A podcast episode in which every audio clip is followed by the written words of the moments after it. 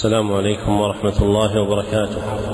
الحمد لله الذي جعل طلب العلم من أجل القربات وتعبدنا به طول الحياة إلى الممات. وأشهد أن لا إله إلا الله وحده لا شريك له. وأشهد أن محمدا عبده ورسوله صلى الله عليه وسلم ما عقدت مجالس التعليم وعلى آله وصحبه الحائزين مراتب التقديم.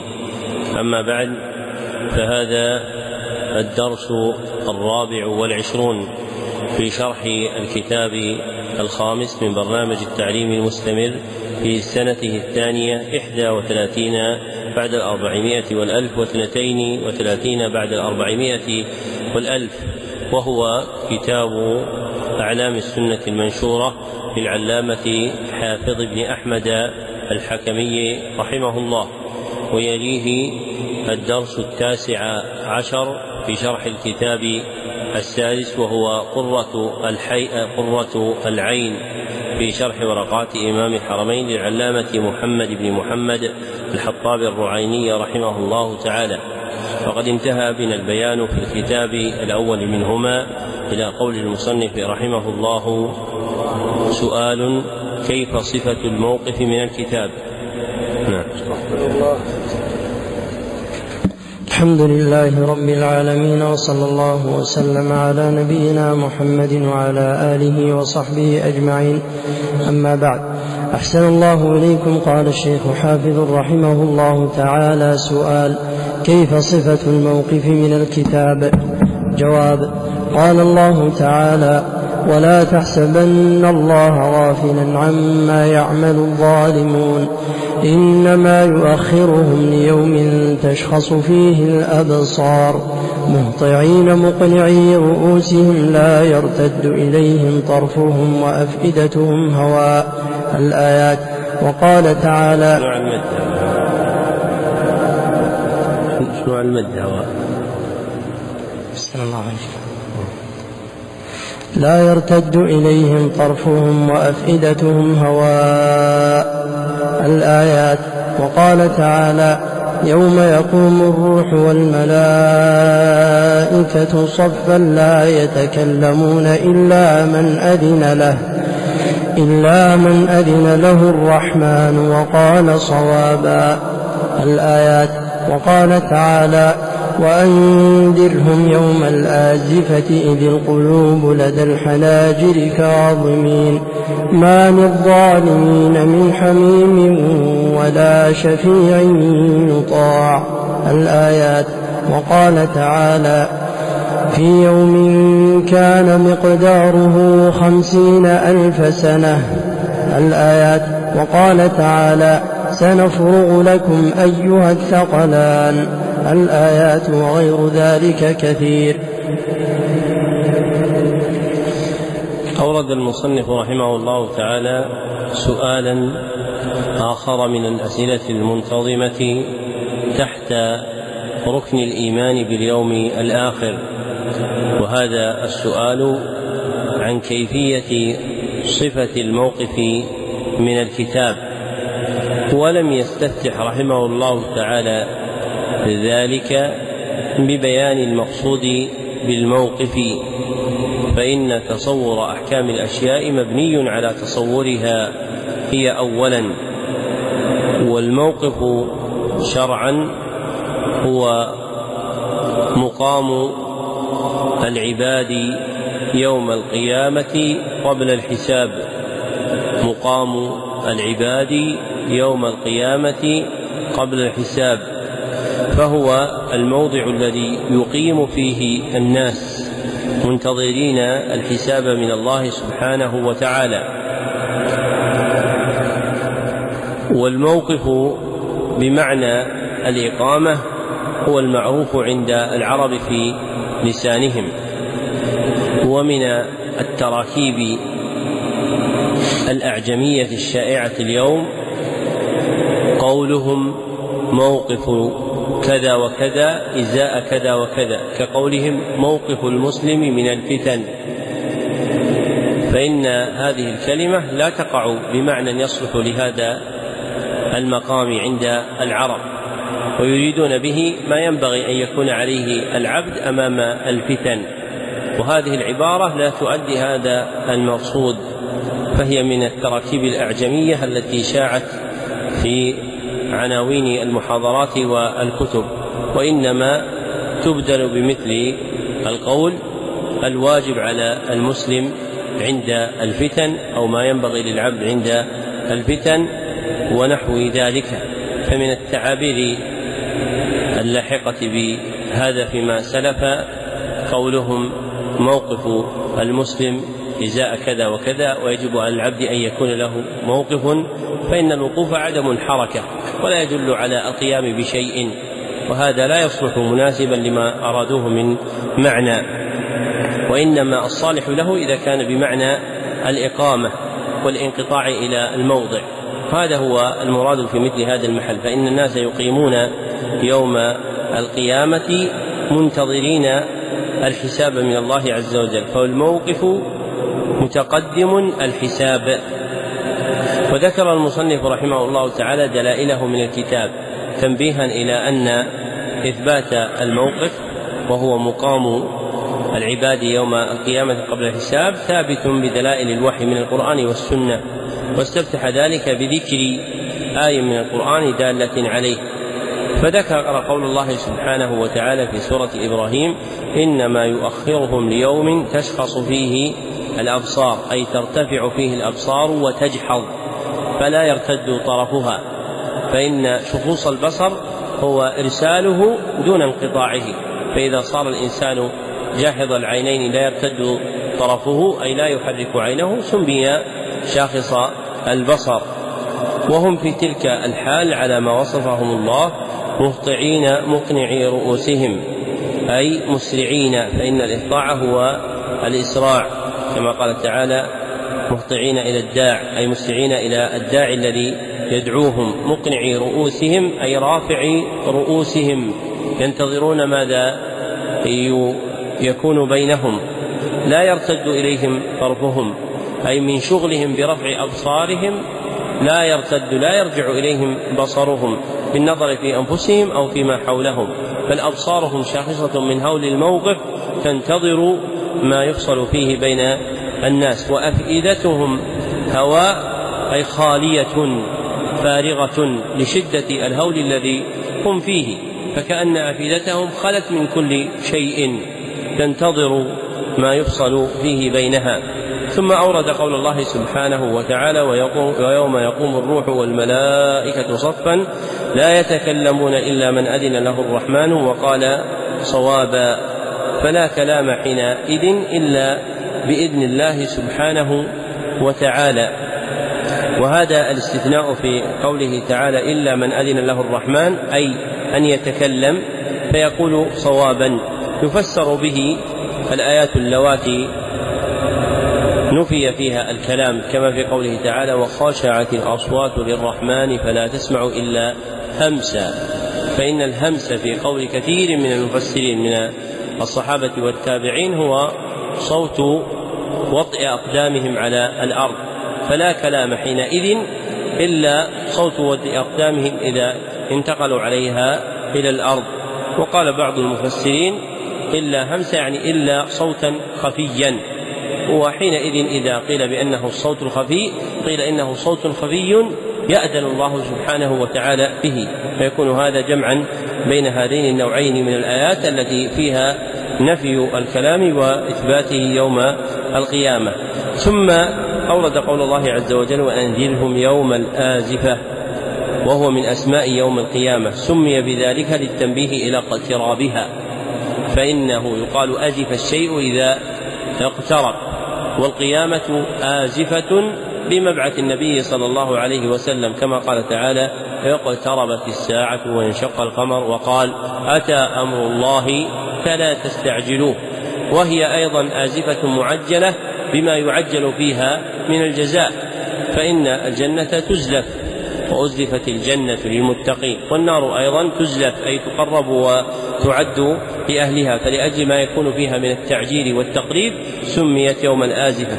وبين الله سبحانه وتعالى حال الخلق فيها فقال إذ القلوب لدى الحناجر أي بلغت القلوب الحناجر كما قال الله عز وجل في وصفها في موضع آخر من القرآن وبلغت القلوب الحناجر. وليس المعنى أنها انتقلت من مواضعها حتى صارت في الحناجر ولكن المراد الإشارة إلى حال الهلع الشديد. فإن الإنسان إذا أصابه هلع شديد في الدنيا ارتجف قلبه حتى يرى ارتجافه قد بلغ حنجرته. فهذا أمر معروف في أحوال الهلع. يشار به إلى شدة الخوف والهلع التي تعتري الإنسان حتى يبلغ قلبه حنجرته. ثم قال الله عز وجل كاظمين أي ساكتين ما للظالمين من حميم ولا شفيع يطاع. ثم أورد فيها قول الله عز وجل في يوم كان مقداره خمسين ألف سنة. وهذه الآية أصل في تقدير المدة التي يقيم الناس فيها في الموقف فإنهم يقيمون فيها هذه المدة خمسين ألف سنة. وفي صحيح مسلم التصريح بذلك. في حديث طويل عن أبي هريرة رضي الله عنه وفيه أن النبي صلى الله عليه وسلم قال في يوم كان مقداره خمسين ألف سنة يقضى فيه بين العباد فأشار إلى أن القضاء الذي يكون ذلك اليوم مدته خمسين ألف سنة. ثم أورد قول الله عز وجل سنفرغ لكم أيها الثقلان وهو اسم للجن والإنس وهذا ميعاد لهم أن الله عز وجل سيفرغ لهم بحسابهم في الموقف الذي يجمعهم فيه ينتظرون حساب الله عز وجل. نعم. أحسن الله إليكم. سؤال كيف صفة الموقف من السنة؟ جواب فيها أحاديث كثيرة منها عن ابن عمر رضي الله عنهما عن النبي صلى الله عليه وسلم. يوم يقوم الناس لرب العالمين. قال يوم أخذهم في قال يوم أخذهم في رشحه إلى أنصاف قال يقوم أحدهم في رشحه إلى أنصاف أذنيه. في رشحه. الله. يقوم يعني, أحد يعني في عرقه زنة ومعنى. يعني بفتح أوله وثانيه وكذلك المعنى عرقه. نعم. يقوم أحدهم في رشح رشحه. في رشحه إلى أنصاف أذنيه. رشحه عرقه. يعني وزنا ومعنى. تصوب أحسن الله بك. نعم.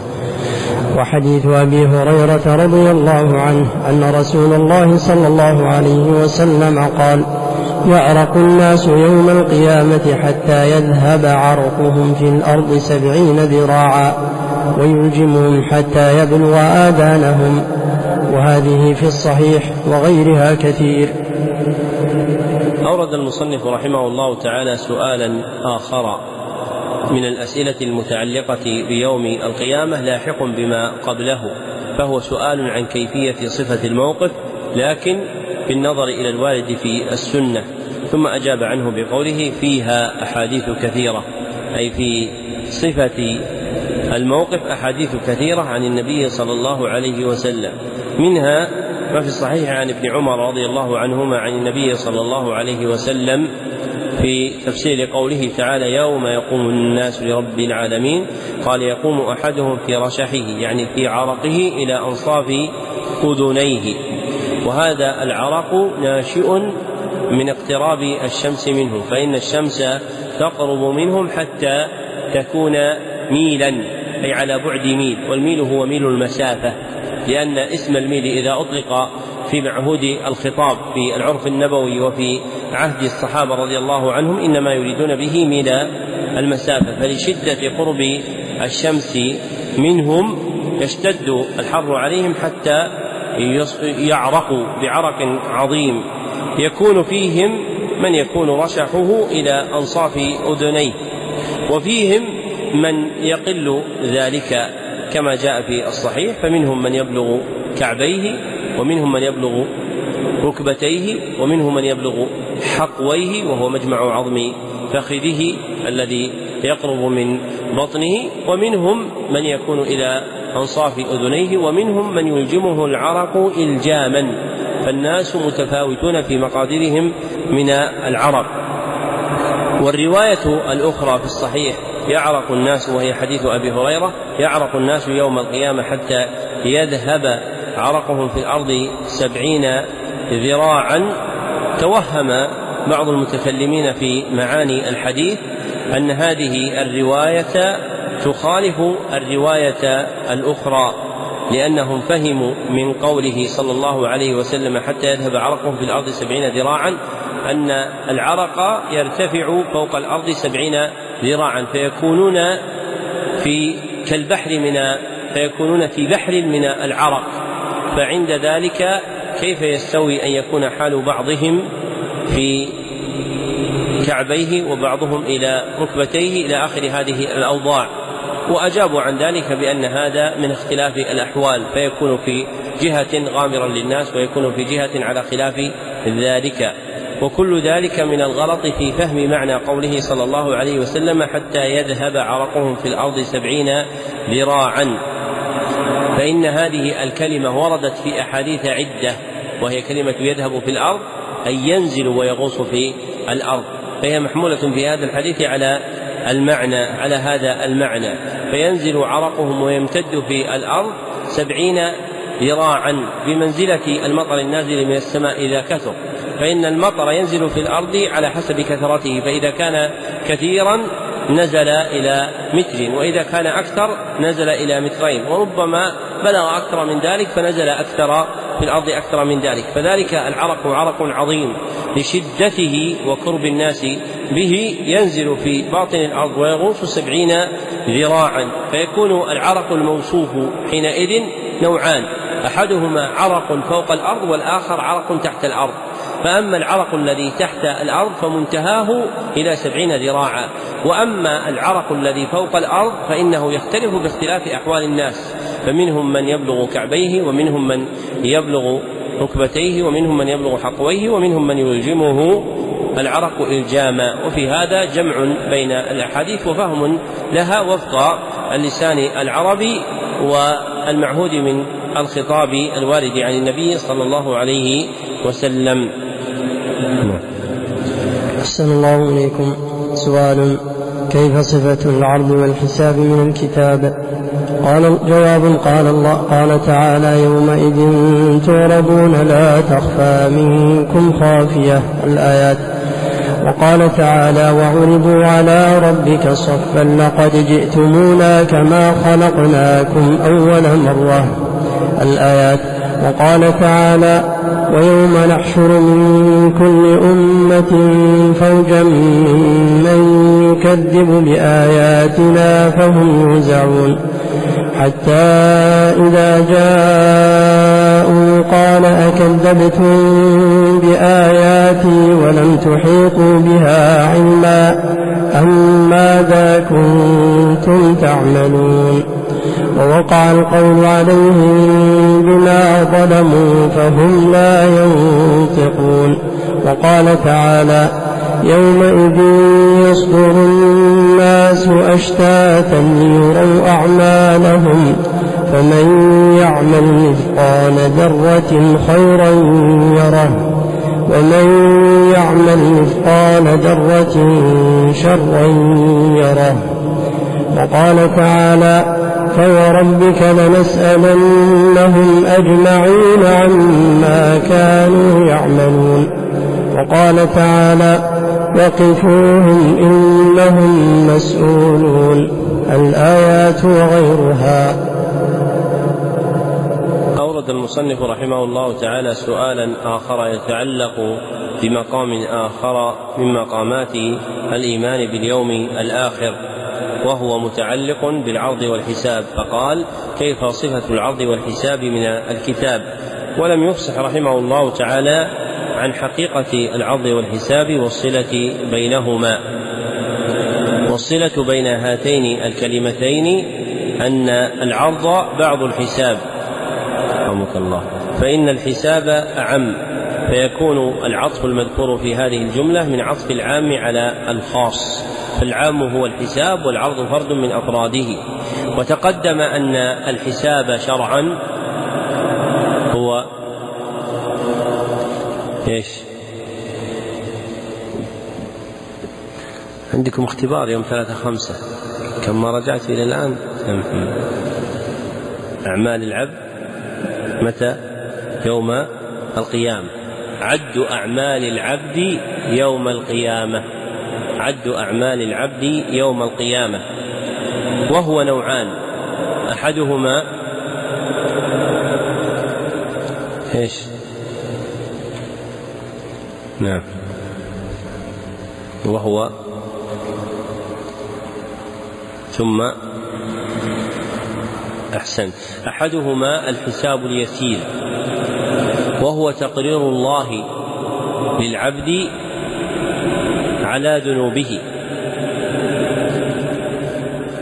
مع العفو عنه.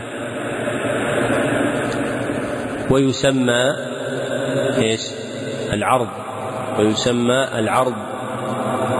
والآخر الحساب العسير. وهو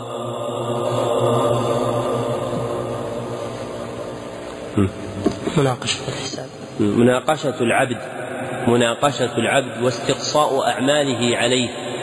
مناقشة العبد واستقصاء أعماله عليه.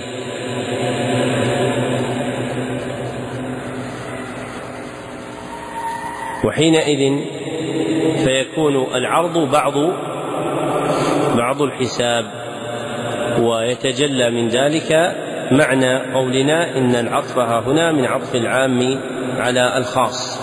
وأورد المصنف رحمه الله تعالى في بيان حقيقتهما آية من الكتاب منها قوله تعالى يومئذ تعرضون لا تخفى منكم خافية أي لا يغيب منكم شيء أبدا. وها هنا إشكال وهي أن الله سبحانه وتعالى قال يومئذ تعرضون لا تخفى منكم خافية. مع أن الله سبحانه وتعالى لا تخفى عليه من قبل خافية.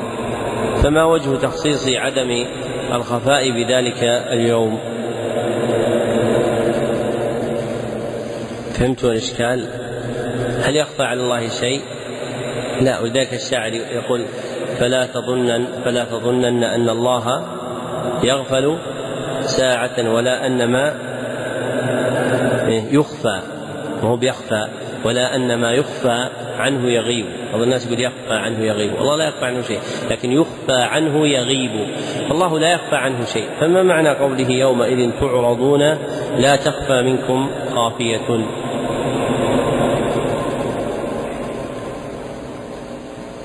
ما الجواب؟ أعملوا أذهانكم يا إخوان. لازم الواحد يفكر في المشكلات هذه. هذه رياضة ذهنية مثل الرياضة البدنية. وهي أهم منها. نعم. ها؟ هذا جواب سهل يعني. يعني لا تفيد تقييدا ولا تفيد معنى جديدا. إذا ما معنى إذا يومئذ تعرضون؟ كانت مغنية يقول لا تخفى منكم خافيه لكن لماذا قال يومئذ تعرضون لا تخفى منكم خافيه نعم. خفاء. هل تخفى على الله في الدنيا؟ كيف؟ يظهر الله عز وجل أعمال العباد بعضهم لبعض. قال يومئذ تعرضون لا تخفى منكم خافية.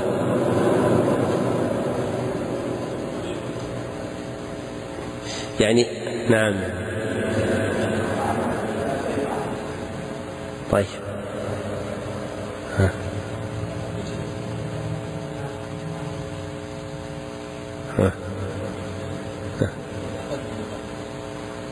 كل الناس قال يومئذ تعرضون لا تخفى منكم خافية. لأن الإنسان في الدنيا إذا فارق العمل أمكنه جحده. فينكر أنه قد عمله ولكن يوم القيامة لا يمكنه جحده. لماذا؟ لأنه يظهر له. كما قال الله عز وجل في آية سورة الزلزلة قال ليروا أعمالهم. فلا يمكن أن يقول أنا ما فعلت.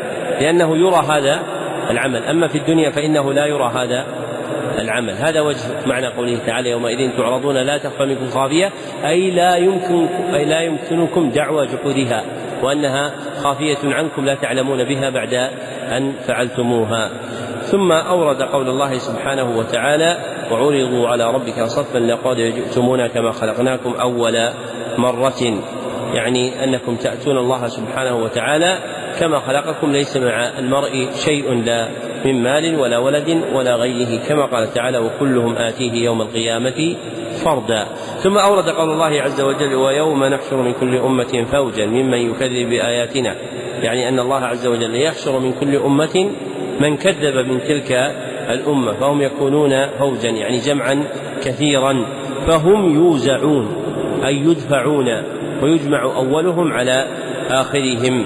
ثم قال الله سبحانه وتعالى في بيان ما يكونون عليه قال ووقع القول عليهم بما ظلموا أي حقت عليهم كلمة العذاب فهم لا ينطقون. ومعنى النطق المنفي هنا النطق بحجة لأنه ثبت في آيات أخرى أيضا أنهم يتكلمون فالجمع بينهما بأن النطق المنفي عنهم النطق الذي يدلون فيه بحجة.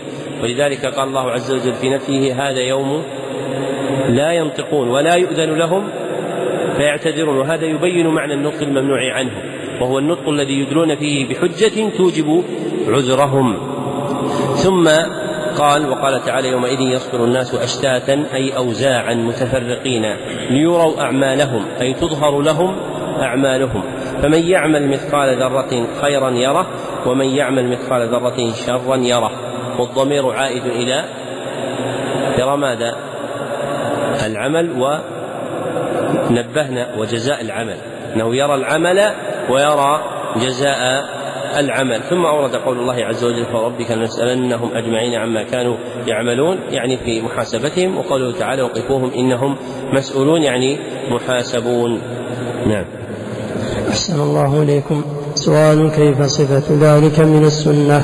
جواب فيه أحاديث كثيرة ومنها قوله صلى الله عليه وسلم من نوقش الحساب عذب. قالت عائشة رضي الله عنها أليس يقول الله تعالى فسوف يحاسب حسابا يسيرا؟ قال ذلك العرض. وقال صلى الله عليه وسلم يجاء بالكافر يوم القيامة فيقال له أرأيت لو كان لك ملء الأرض ذهبا أكنت تفتدي به؟ فيقول نعم. فيقال قد سئلت ما هو أيسر من ذلك وفي رواية فقد سألتك ما هو أهون من هذا وأنت في صلب آدم ألا تشرك بي فأبيت إلا الشرك. وقال صلى الله عليه وسلم ما منكم من أحد إلا سيكلمه ربه ليس بينه وبينه ترجمان. فينظر أيمن منه فلا يرى إلا ما قدم من عمله. وينظر أشأم منه فلا يرى إلا ما قدم وينظر بين يديه فلا يرى إلا النار تلقاء وجهه. فاتقوا النار ولو بشق تمرة ولو بكلمة طيبة. وقال صلى الله عليه وسلم يدنو أحدكم يعني المؤمن من ربه حتى يضع كنفه عليه فيقول أعملت كذا وكذا فيقول نعم ويقول عملت كذا وكذا فيقول نعم فيقرره ثم يقول إني سترت عليك في الدنيا وأنا أغفرها لك وأنا أغفرها لك اليوم وغير ذلك من الأحاديث. ذكر المصنف رحمه الله تعالى سؤالا آخر يتعلق بالعرض والحساب لكنه بالنظر إلى الوارد في كيفيته من جهة السنة فقال كيف صفة ذلك من السنة؟ ثم أجاب عنه بقوله فيه أحاديث كثيرة عن النبي صلى الله عليه وسلم. ثم ذكر عدة أحاديث منها حديث عائشة في الصحيحين من نقش الحساب عذب الحديث وفيه بيان الفرق بين الحساب العسير والحساب اليسير وأن الحساب اليسير مختص باسم العرض. ثم ذكر بعد ذلك حديثا آخر عن أنس رضي الله عنه في الصحيحين وفيه ما يقع يوم القيامة من مناقشة الله سبحانه وتعالى للكفار على أعمالهم وتبكيتهم عليها وتقريعهم على سوء صنيعتهم فيها. ومنه قوله تعالى له أرأيت لو كان لك ملء الأرض ذهبا أكنت تفتدي به؟ فيقول نعم. فيقال قد سئلت ما هو أيسر ما هو أيسر من ذلك؟ وفي رواية فقد سألتك ما هو أهون. قد سئلت ما هو أيسر من ذلك؟ وفي رواية فقد سألتك ما هو أهون من هذا؟ وأنت في صلب آدم ألا تشرك بي؟ فأبيت إلا الشرك.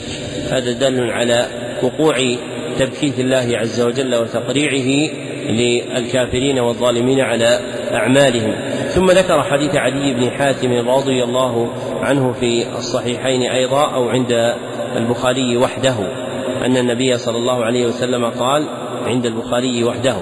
أن النبي صلى الله عليه وسلم قال ما منكم من أحد إلا سيكلمه ربه ليس بينه وبينه ترجمان. أي أحد يعرب عن معنى اللفظ. فإن الترجمة هو الإعراب عن لفظ بلغة أخرى فيتكلم بكلمة ويبين هذا الكلام هذا الكلام بلغة أخرى. كما ذكر محسن المساوي رحمه الله تعالى في شرحه على منظومة الزمزم في علوم القرآن بيتا لطيفا فقال تفسير لغة بلغة تفسير لغة بلغة هو الذي يدعونه بالترجمة أو لفظة قريبة تنظر في هذا الكتاب المذكور. ثم إن هذا الحديث وقع فيه عند البخاري في رواية الكشميهني ليس بينه وبين بينه وبينه ترجمان ولا حاجب. ثم قال فينظر أيمن منه يعني عن يمينه فلا يرى إلا ما قدم من عمله وينظر أشأم منه فلا يرى إلا ما قدم يعني من عمله وينظر بين يديه فلا يرى إلا النار.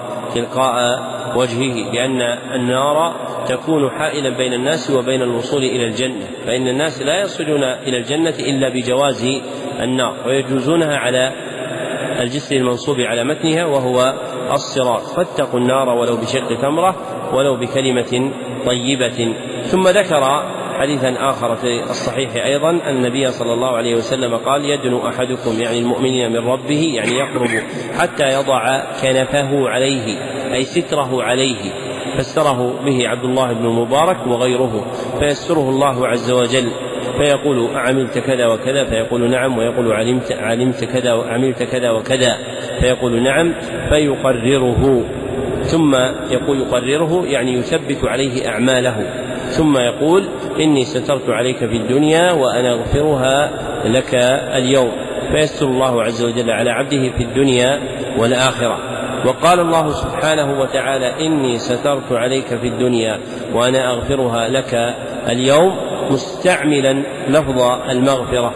دون لفظ الستر في الآخرة. فإنه لم يقل إني سترت عليك في الدنيا وأسترها عليك في الآخرة لأن المغفرة أبلغ من الستر. فإن المغفرة فيها إخفاء الذنب مع التأمين من أثره وضرره. فيها إخفاء الذنب مع التأمين من أثره وضرره. فإن الغفر فإن الغفر أصله التغطية. فالله عز وجل يستر بالمغفرة ذنب العبد ثم يقيه ضرره وشرره الناشئ عنه فيكون أبلغ من المغفرة أبلغ من مجرد الستر عليه فهو ستر وزيادة. وهذا آخر بيان هذه الجملة من الكتاب وبالله التوفيق.